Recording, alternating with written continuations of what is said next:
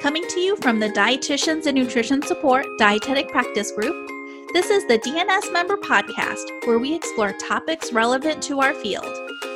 From support line content to nutrition celebrity interviews and everything in between. This podcast is where DNS members can go behind the scenes and explore the driving forces behind cutting edge nutrition support. I'm your host, Christina Rollins. Let's get started.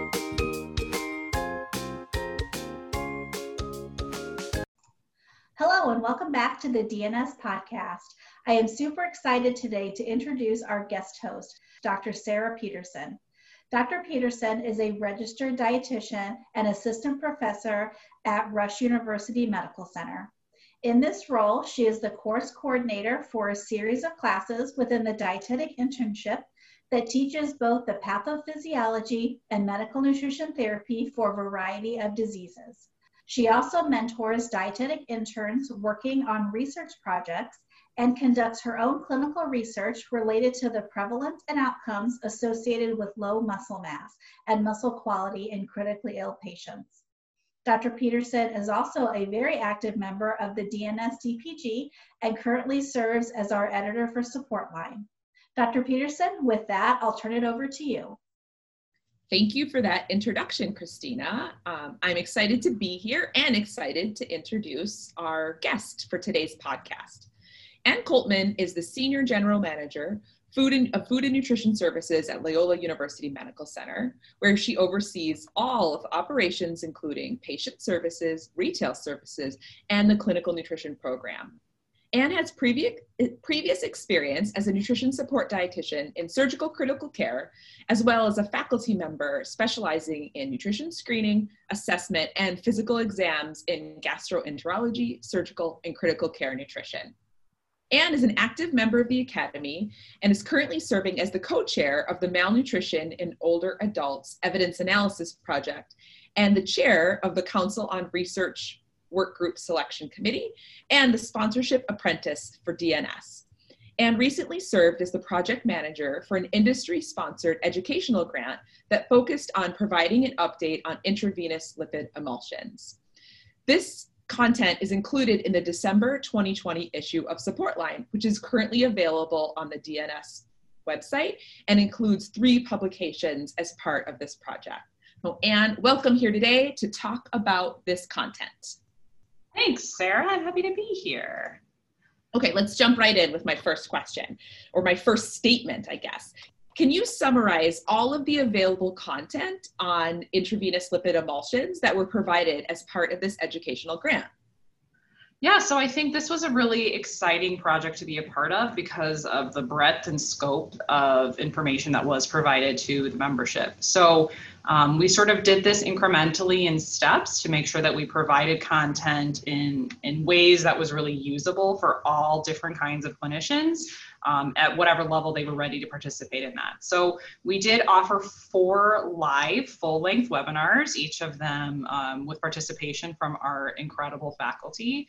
Uh, so we did have a webinar from our physician partners uh, who talked about sort of the history of IV lipid emulsions and, and clinical indications for use of those lipid emulsions and um, treatment perhaps of complications with those lipid emulsions.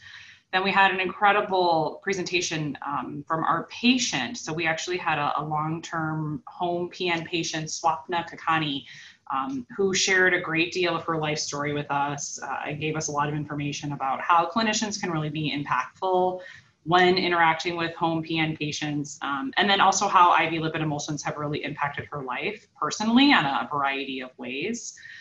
We then had a great presentation by two of DNS's own dietitians who uh, really did an incredible job explaining to the audience the impact of IV lipid emulsions on uh, infectious complications and, and did an incredibly thorough literature review and really summarized all that information for our audience to make sure they understood uh, the current state of the evidence for um, infectious management with IV lipid emulsions.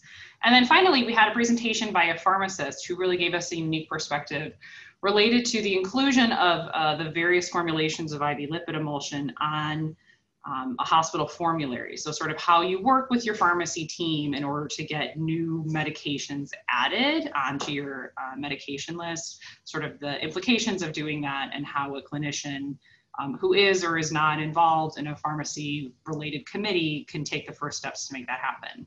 So, that was sort of, I'm going to call our traditional educational experience. Um, then after that, we provided um, bite-sized information. So each one of those incredible speakers then participated in the recording of a YouTube video. So uh, many thanks to Lauren Chan, who is incredibly technologically savvy and understands social media and engaging people, um, who helped us to really create a brief synopsis of each one of those. So all of the presenters gave basically a 10 minute presentation of the highlights of each of those webinars. So if a, if a member only has a short period of time to participate in listening to that and, and or really just wants to get a high level understanding of what was discussed, um, each of those topics was discussed briefly for 10 minutes along with slides.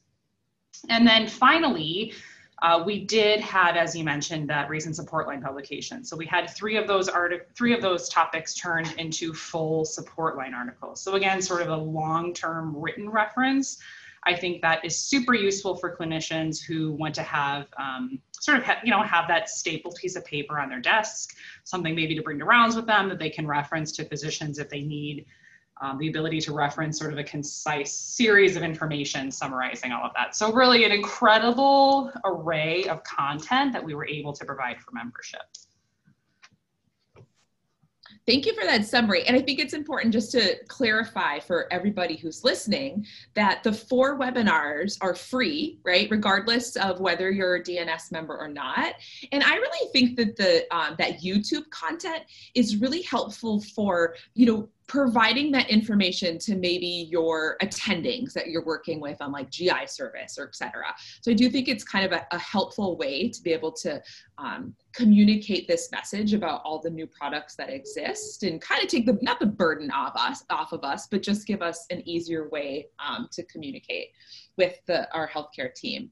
So, you know, one of the things that you mentioned um, is the fact that all of the um, different content was created from um, a physician, a pharmacist, a dietitian, and even a patient. So, why do you think it was important to include a review of IV lipid emulsions from this interprofessional perspective? So when I learned about the project, I think that interprofessional perspective is probably the most exciting thing about the project. You know, I think so many times as as dietitians, we really live in this sort of silo of nutrition and nutrition support, and um, you know, we think about things as dietitians because that's sort of how our, our education and training has molded us. But I think listening to the perspective of physicians who obviously see a different kind of picture of a patient, specifically um, you know, the, the physicians we were able to highlight are gastroenterologists that specialize in nutrition support, right? So they really have a sort of lifetime perspective on overall GI health, but also, you know, the complete care of a patient uh, that is receiving PN. So I think that was interesting.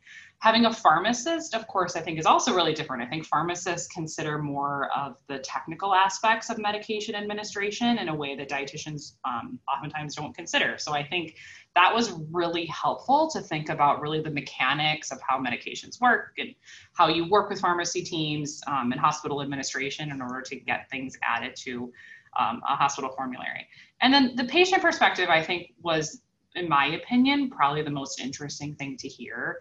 I think um, sometimes, unfortunately, as clinicians, because we're so busy, we forget that patients are human beings. And so, really getting to hear the, the human side of a person who's lived through this um, I, for me, really transformed the way that I think about utilizing IV lipid emulsions and prescribing them, and then you know really how I provide care. So I think having that that full circle uh, really was an incredible offering for for whoever was able to join us because um, they really encapsulated the entire continuum of care that we provide to patients.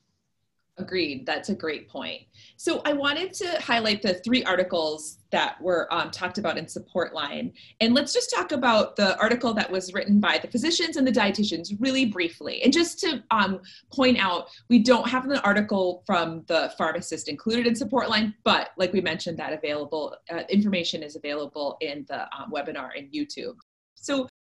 You know, the article that was written by the two physicians provides a great overview of lipid metabolism and each of these kind of generations of different IV lipids. What was something that you learned about lipid emulsions when you reviewed this article?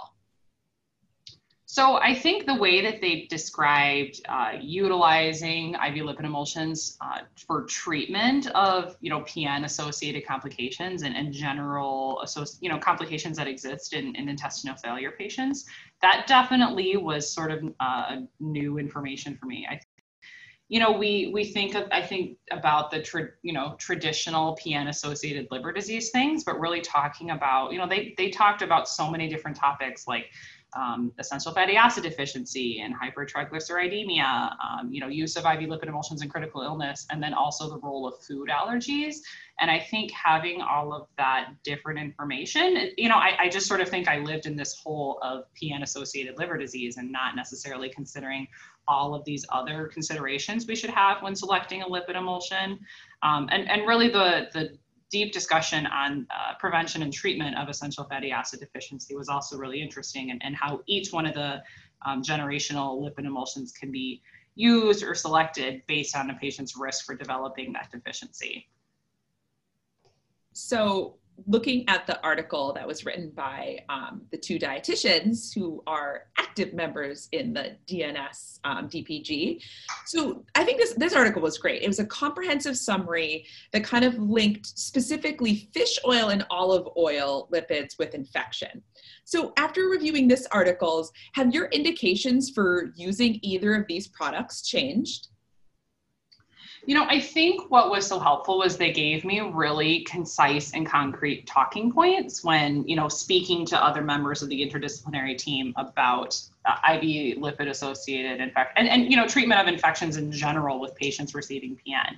You know, so I think now that I sort of have these pieces, really well researched pieces of information about which lipid emulsions perhaps can help with um, you know reducing infectious complications and perhaps which ones are more prone to causing infectious complications. I think when selecting which which um, product to use in patients that I know are, are already actively infected and or at a high risk for infection because of other complications, I think now I have a better ability to really synthesize that information and make a more informed decision. You know, before it was sort of like, well, I've heard that such such and such lipid might be better for people that um, you know already have a line infection or something of the sort. But I think now that I have a these well constructed tables especially that live in support line i feel like that that was really helpful to make sure that i can make the best decision when providing care to my patients agreed okay so now let's move to my favorite article the last article was written from a patient perspective. So, Swapna provided us with five simple truths that she has come to realize after acquiring parenteral nutrition for 30 years. So, including this article was an important focus on the patient perspective. And to be honest, I think it was one of my favorite things that I've read in Support Line since I've been editor. What recommendations would you make to nutrition support dietitians to ensure that they always provide patient centered care? Yeah, I think the inclusion of the patient perspective was sort of a unique inclusion on this project that I think was really exciting and, and really um, can added a lot of value to the project. So I think it's really beneficial for clinicians of, of any um, you know specialty to to listen to Swapna's story because I really think she shared so much of her life and how you know the role that parenteral nutrition impacted it in every aspect of her life you know really from how she went to school how she interacted to her pe- with her peers you know what her family dynamics were like so many things and i think she really talked about the isolation that she felt a lot as a young adult and then ultimately how she overcame so many things you know despite the fact that she had this really complicated medical history. And i think what she said to me that really resonated was making sure that you meet patients where they are. You know so she talked a lot about how she would go see different practitioners and you know they would make sort of standardized goals based on you know what they know to be the right thing to meet outcomes for pn patients. But she she described um, speaking with i believe an endocrinologist who sat down with her walked into her her clinic appointment. She was an adolescent i think um, and put down all of his papers and just sat down and talked to her and asked her what she wanted to do. And I think, right, that really drove so much of her care moving forward. And I think really transformed the way that she interacted with her medical team in general moving forward. So, you know, I think if if dietitians can be sort of that like well-rounded voice of reason, I think that's such an asset to providing really comprehensive medical care.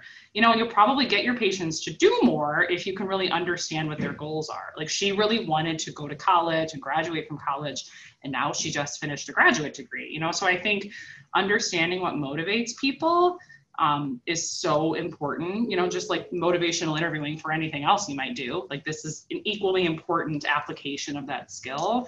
Um, and I think for me, that really changed the way that I interact with patients, you know, nutrition support patients and traditional patients, um, and, and, understanding what makes them tick and how I can really best facilitate an improvement in their quality of life. Agreed. I think that's something that, you know, when you think about nutrition support, there are so many consumers that require long term, whether it's enteral or parenteral. And I know that Anne, both you and I started in doing nutrition support, you know, in a much more acute setting. And so it really does kind of help to understand the patient and the family's perspective of, you know, what's going on um, when they are dependent on these solutions. Okay, so let's move to our next question. So, Anne, as a clinical nutrition man, prior clinical nutrition manager, and currently the director um, in your facility, what advice would you give to clinicians who are interested in adding these third or fourth generation intravenous lipid emulsions to their formulary? Yeah, so getting anything added to a formulary is tough. I think like there's no way around that. It's it's hard, especially when you're talking about um, you know high risk medications that come at a very high cost.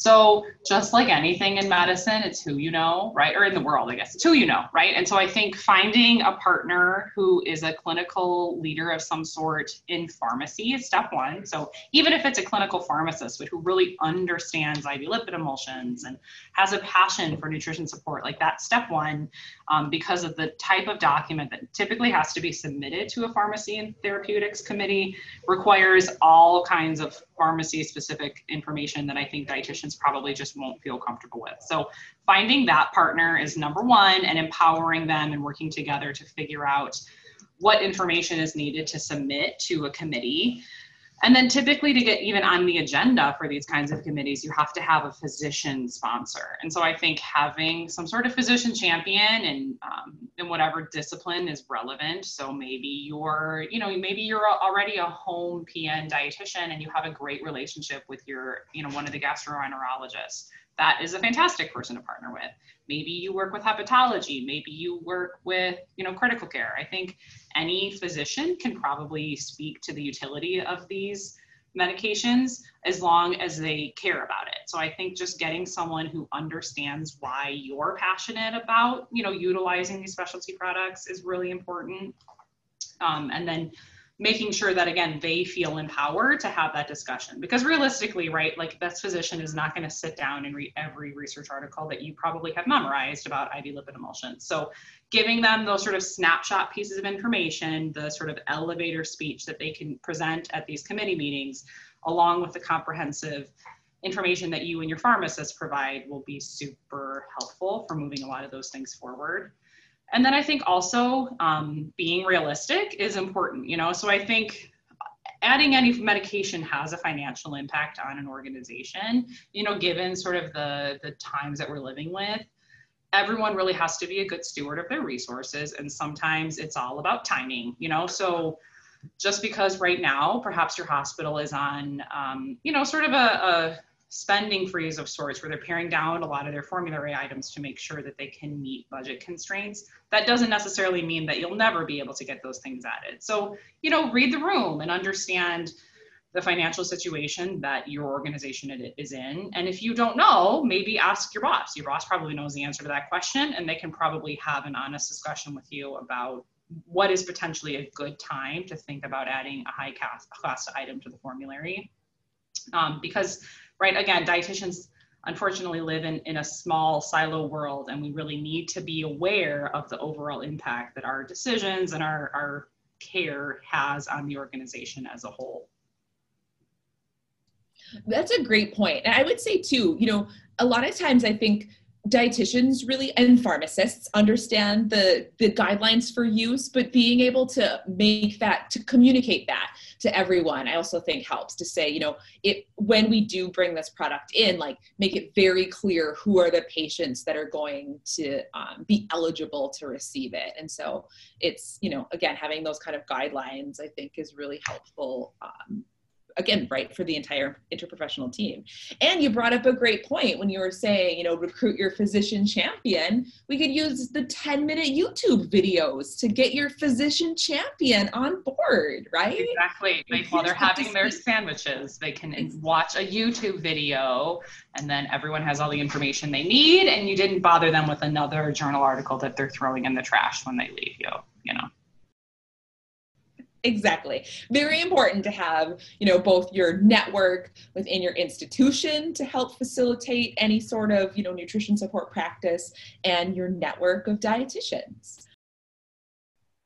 All right with that i'm going to hand the podcast back over to our host christina to wrap us up Thank you, Sarah. And thank you, Anne, so much for sharing all of that great information about the work you've done with the IV lipid modules.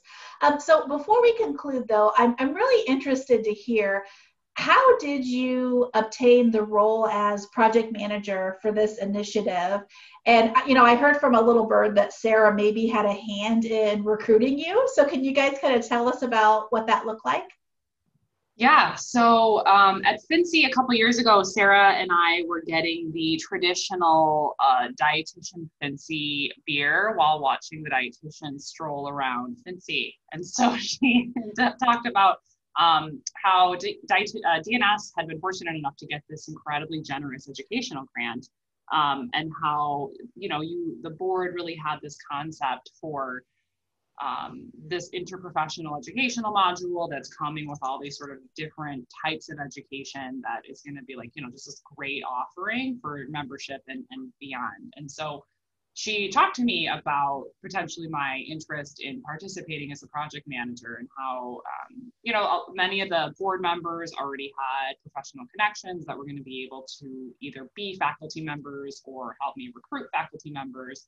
So essentially, my role was um, just organizing a bunch of smart people, which I feel like is all I do all day. So it felt like a really great juxtaposition of, you know, as, as I started, you know, taking on more administrative responsibility professionally, staying engaged with DNS has been sort of like my lifeline back to clinical nutrition all the time. And so having the ability to utilize that full skill set and then really re-engage in sort of the world of IV lipid emulsions that I feel like I had started like footsteps out of i think was just right like that was like an, an opportunity that i was so excited to participate in. And i think you know hearing about who the um, the proposed faculty members were and, and ultimately who became the faculty members um, like this is just a group of incredible clinicians who really care about what they do. And so i think right i got to really network with those people um, and, and those are people that i hadn't really engaged with in the past. So that was a, a great opportunity um, and I think, you know, the, the whole experience to me was just sort of another one of those stamps of networking is really the key to success for any, you know, any profession. But I feel like, especially in the world of nutrition and nutrition support, we have like this very tight, I feel like dietitians are a very small network. Um, and it's really important that you get to know the players in the network because they can really help you, you know. So I have this great opportunity to meet all these other people and, and do all these things. And and Sarah had, you know, a person that she trusted to run this project. So I felt like that was a great partnership and, and um, another one of those fancy genius moves that always happen when you are back with your dietitian circles again. Well, and I'll add to that. This we may be seeing a bit of a pattern with Dr. Peterson because about I don't know 10 or 12 years ago, I was you know a bedside clinician and i reached out through the dns website and asked to participate in the mentoring program. And lo and behold i get an email from sarah saying i'm overseeing this program and i would love to be your mentor. And and then it kind of just it, it was really the catalyst i think for my own involvement in dns and i started volunteering, I started mentoring, I eventually became the chair, and now I get to serve as the host for this fabulous podcast. So um, I guess, you know, we should both say thank you, Sarah, for getting us so involved in the profession. And maybe we should add a bit of a disclaimer to everyone listening that if you if you get an email from Sarah or you happen to bump into her at FNCE and she offers to take you out for a drink, there's probably something else behind. Careful. I, I think the, the part you mentioned about how you started as a mentee and then you ran the mentorship program, that is just very trademark to me of interacting with Sarah Peterson. Yeah. It is true. I will definitely claim that I am good at spotting talent and then assigning tasks to that talent to then make us all better though right? I mean you two were delightful were and are delightful people to work with. And so it was very easy for me to identify that you would both succeed in our profession. But i mean all jokes aside though i think that it's really important to just encourage everybody who's listening that you know it may seem like daunting to get involved in DNS or you know even to just reach out and you know send a cold email um, to somebody. But we are responsive to it. We all started that way at some point. And so please never be hesitant to reach out. As the editor for support line I am always looking for people who are interested in writing an article. And even if you've never written before I'll help you do it. Anne and Christina will help you do it. So please use this as your incentive to get involved right, well, thank you so much. And really, many thanks to both of you for taking time out of your busy schedules to chat with me today. Um, for our listeners, please remember to check out the latest edition of Supportline, as well as all of the historical content available and a lot of different networking opportunities at www.dnsdpg.org. I'm Christina Rollins.